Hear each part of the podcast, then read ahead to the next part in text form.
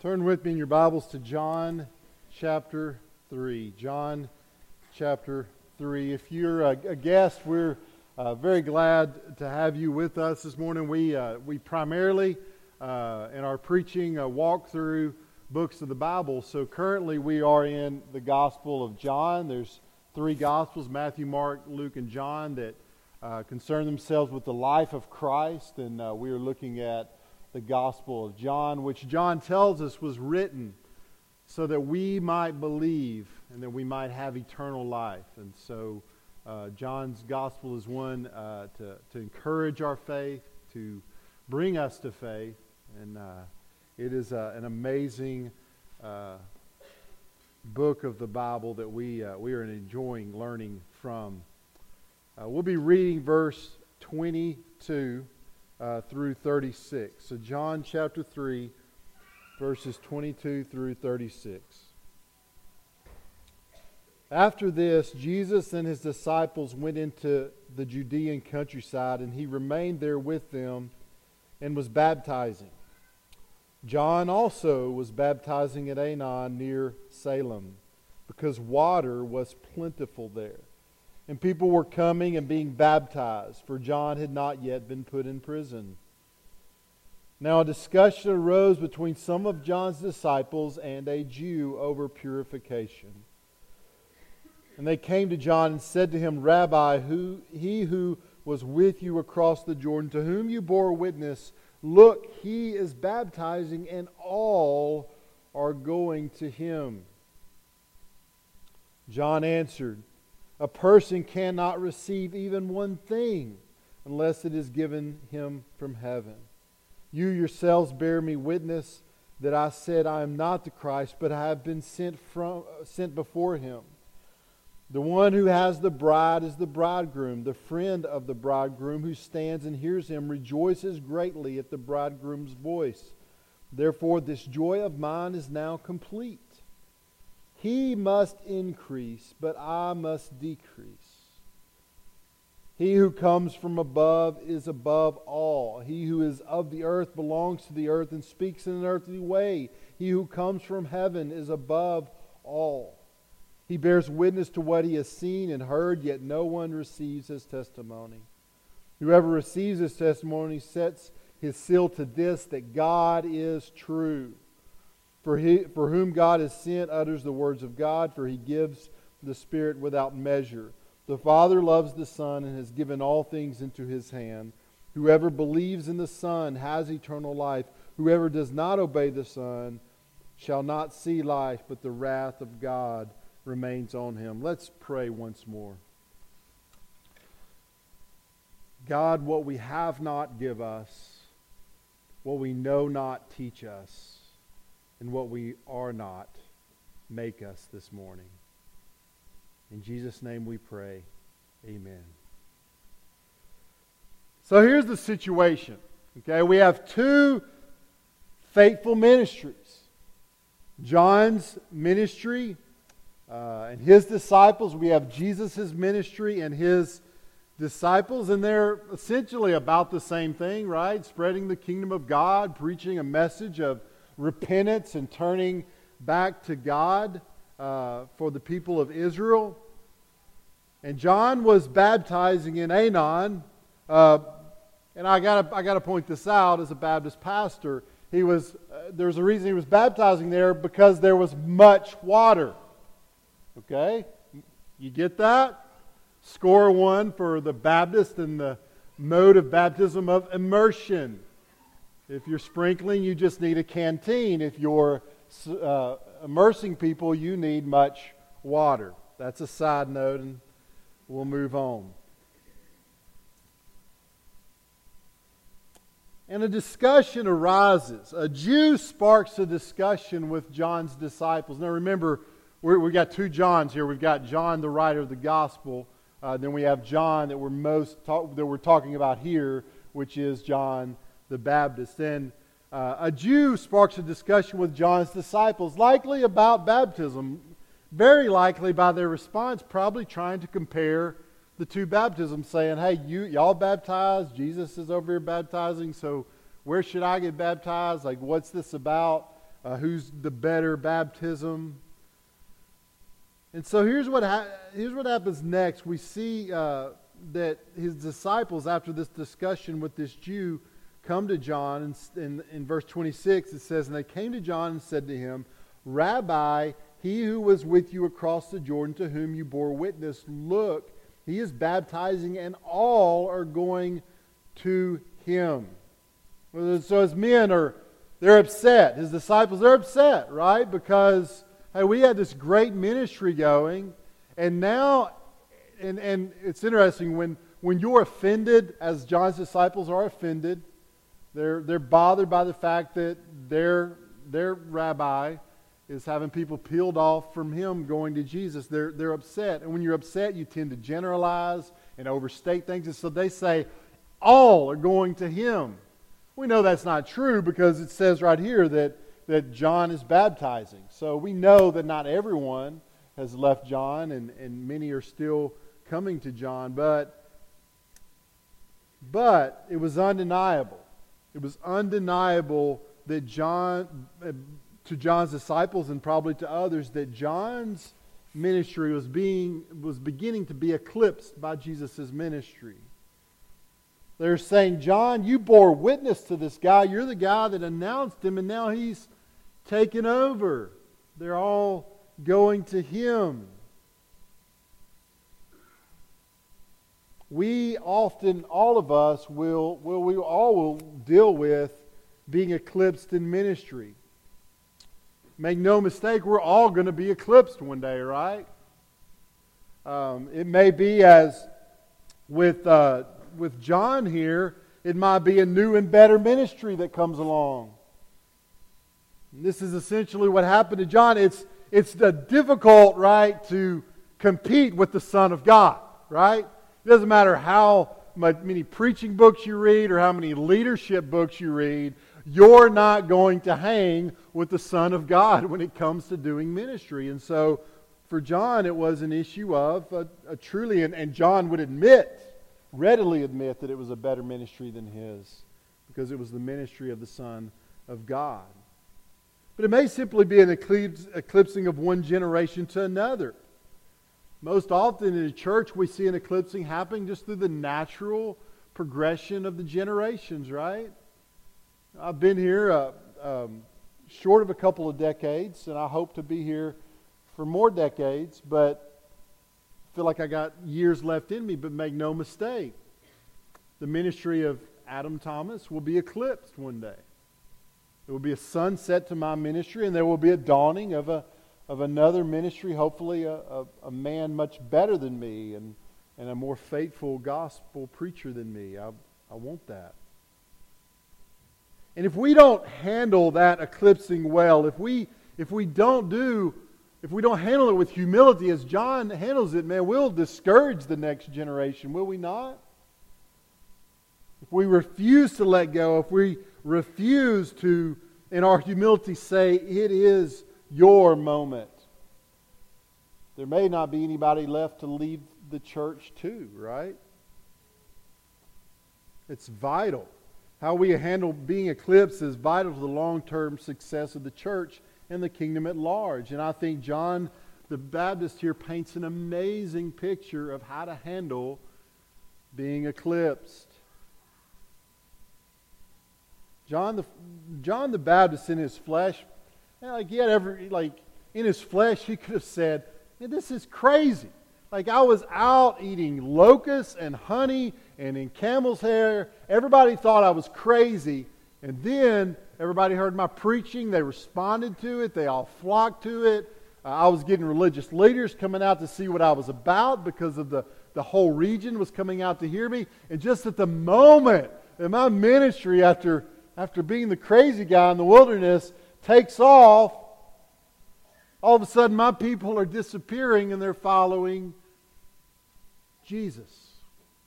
In his flesh, he could have responded very differently than we see him respond. But instead of angry, anger and disappointment, he responds with joyful humility. John teaches us here that God is glorified when we serve him with a joyful humility.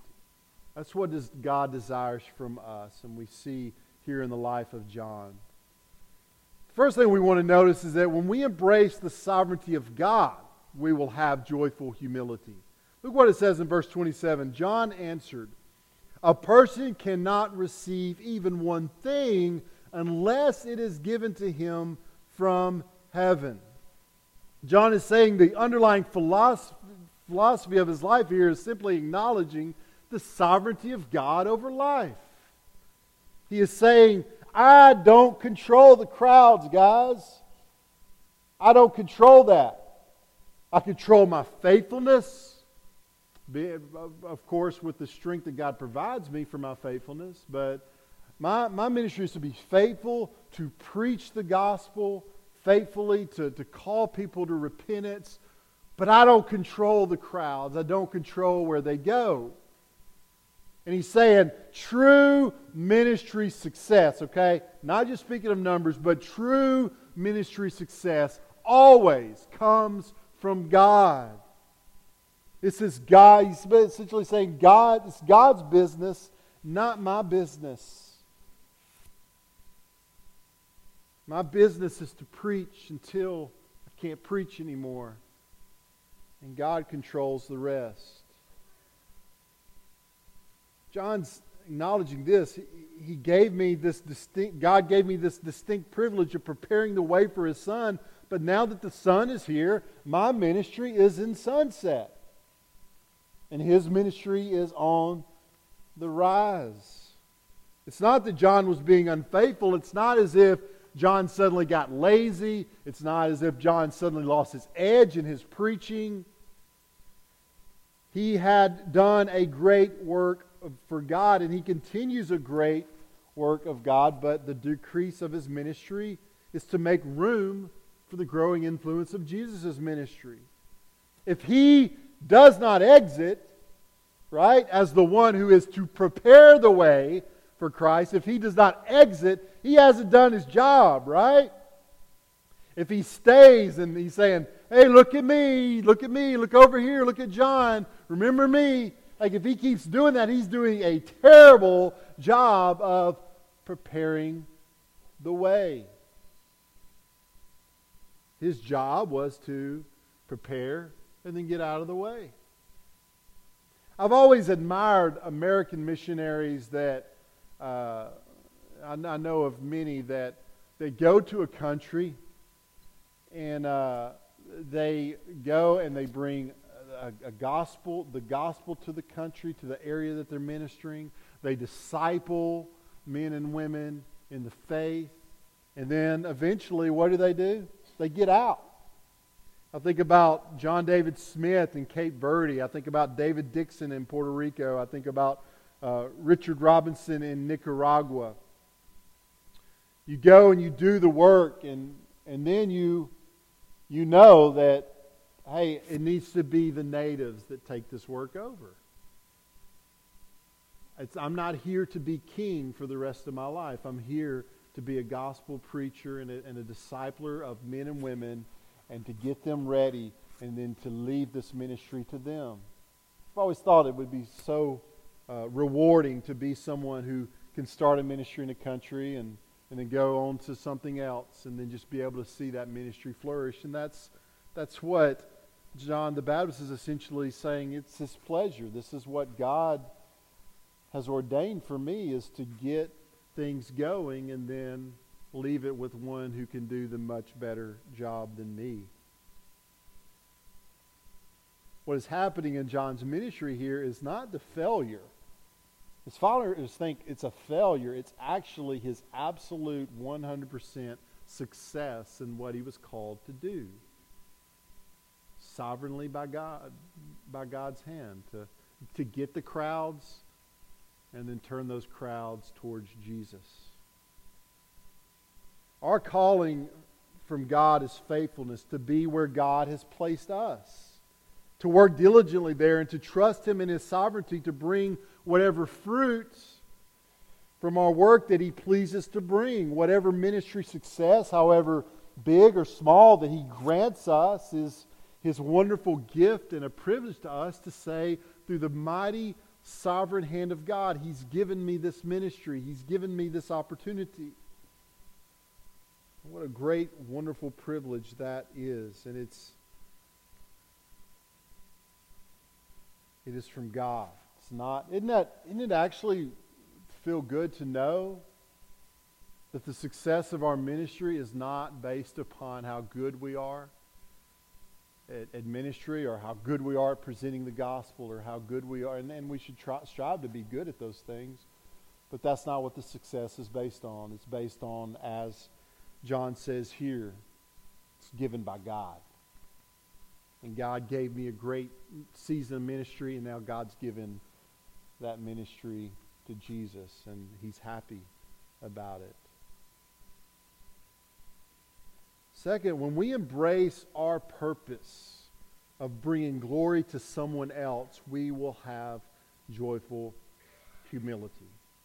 We see in verse 28 that John understood what his purpose was.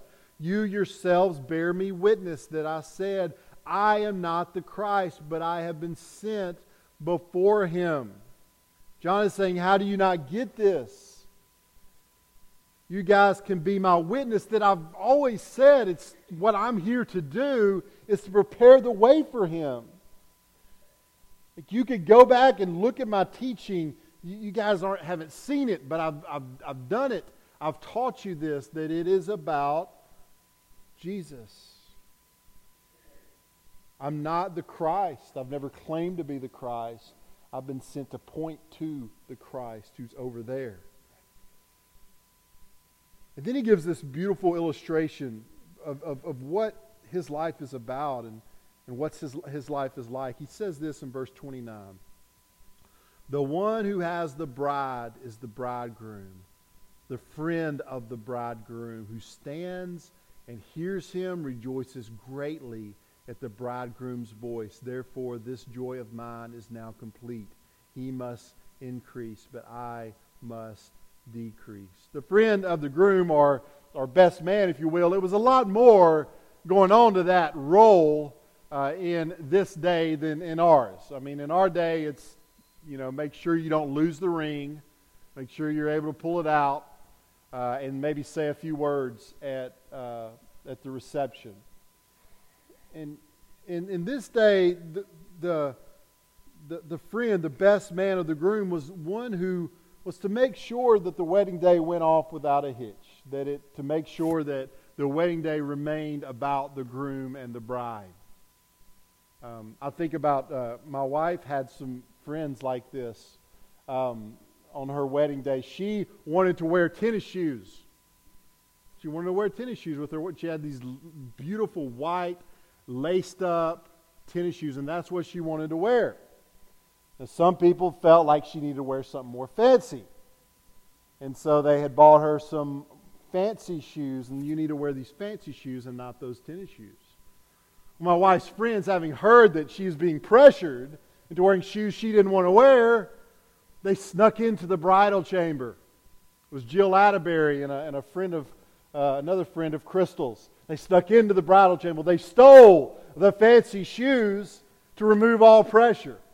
I don't know how I imagine it as Mission Impossible, Jill, you know, rappelling out of the rafters, grabbing the fancy shoes, and, and being on her way. But that's, that's what a friend of the bride or groom does. It, whatever needs to be done, I'll steal the shoes to make sure the bride or groom has the day that they are to have. And John says, That's my pleasure. In this, in this day and time, it wasn't even just about making sure the, the wedding ceremony went, out without, went off without a hitch. You also were in charge of making sure the wedding night happened as it was supposed to happen. Seriously. The, groom, the, the, the groom's friend would be one who would st- set outside the door of the honeymoon suite and make sure no one goes into that room but the right man, his friend. If he heard another voice coming, if he saw another man coming, he would take him down. But as John says here, When the groom hears his friend's voice and he rejoices as his friend comes to his bride, it is his pleasure to move out of the way and to open the door and to let the true lover in. What a beautiful picture. John says, guys, that's what my life is like. My life is, is about being second. My life is about being behind the scenes. My life is about connecting people to the true lover. And now that that's happening, guys, you have no idea because you think I'm going to be upset and angry. It is my greatest joy to bring about the union of the great lover Jesus, the Son of God, to his people. That's my joy. John is saying that, that his joy is complete. That his life was never about being the man, it was about pointing to the man. Can I tell you this morning that just as John had his purpose, everyone here has their purpose. And your purpose is not to make a great name for yourself, your purpose is to make Christ known. As a church, our uh, stated vision is, is uh, that we make God known by loving God, by loving others, and making disciples. We get that from a couple of places. We get that from the Great Commandment when Jesus is asked, Hey, what's the greatest commandment? He says, I can't narrow it down to one, I'll narrow it down to two. Love God with your heart, soul, and mind, and love your neighbor as yourself. So love God, love others. He says, hey, everything that I've told you is summed up in those two things. And then, uh, upon, uh, right before his ascension, he leaves us the Great Commission and says, hey, go and make disciples of all nations. That's what the church is to be about. And so we, we combine those as a church and say, our purpose, every one of our individual purposes as members of Wyatt Baptist Church and as members of the kingdom of God is this, is to love God, love others, and make disciples. Now, each, how each one of us goes about filling that purpose is going to look different. Some will be on the stage, others will be changing diapers. A great, great need we have right now. Being off the stage, taking care of children. We're in need of people serving in that way. Some will boldly knock on doors, others will quietly mentor at risk kids and show them Christ. Others will simply minister to coworkers. Some will board planes to go overseas. Others will provide scholarships. Some will feed the hungry at Salvation Army. Others will feed their children chicken nuggets at home quietly and beyond any of our eyes, caring for their children and discipling their children, being faithful to love their children and to love God and loving their children. No matter how we go about fulfilling our purpose, no matter if it's in the spotlight, no matter if it's a ministry that's on the rise or on the decrease, it is should be our joy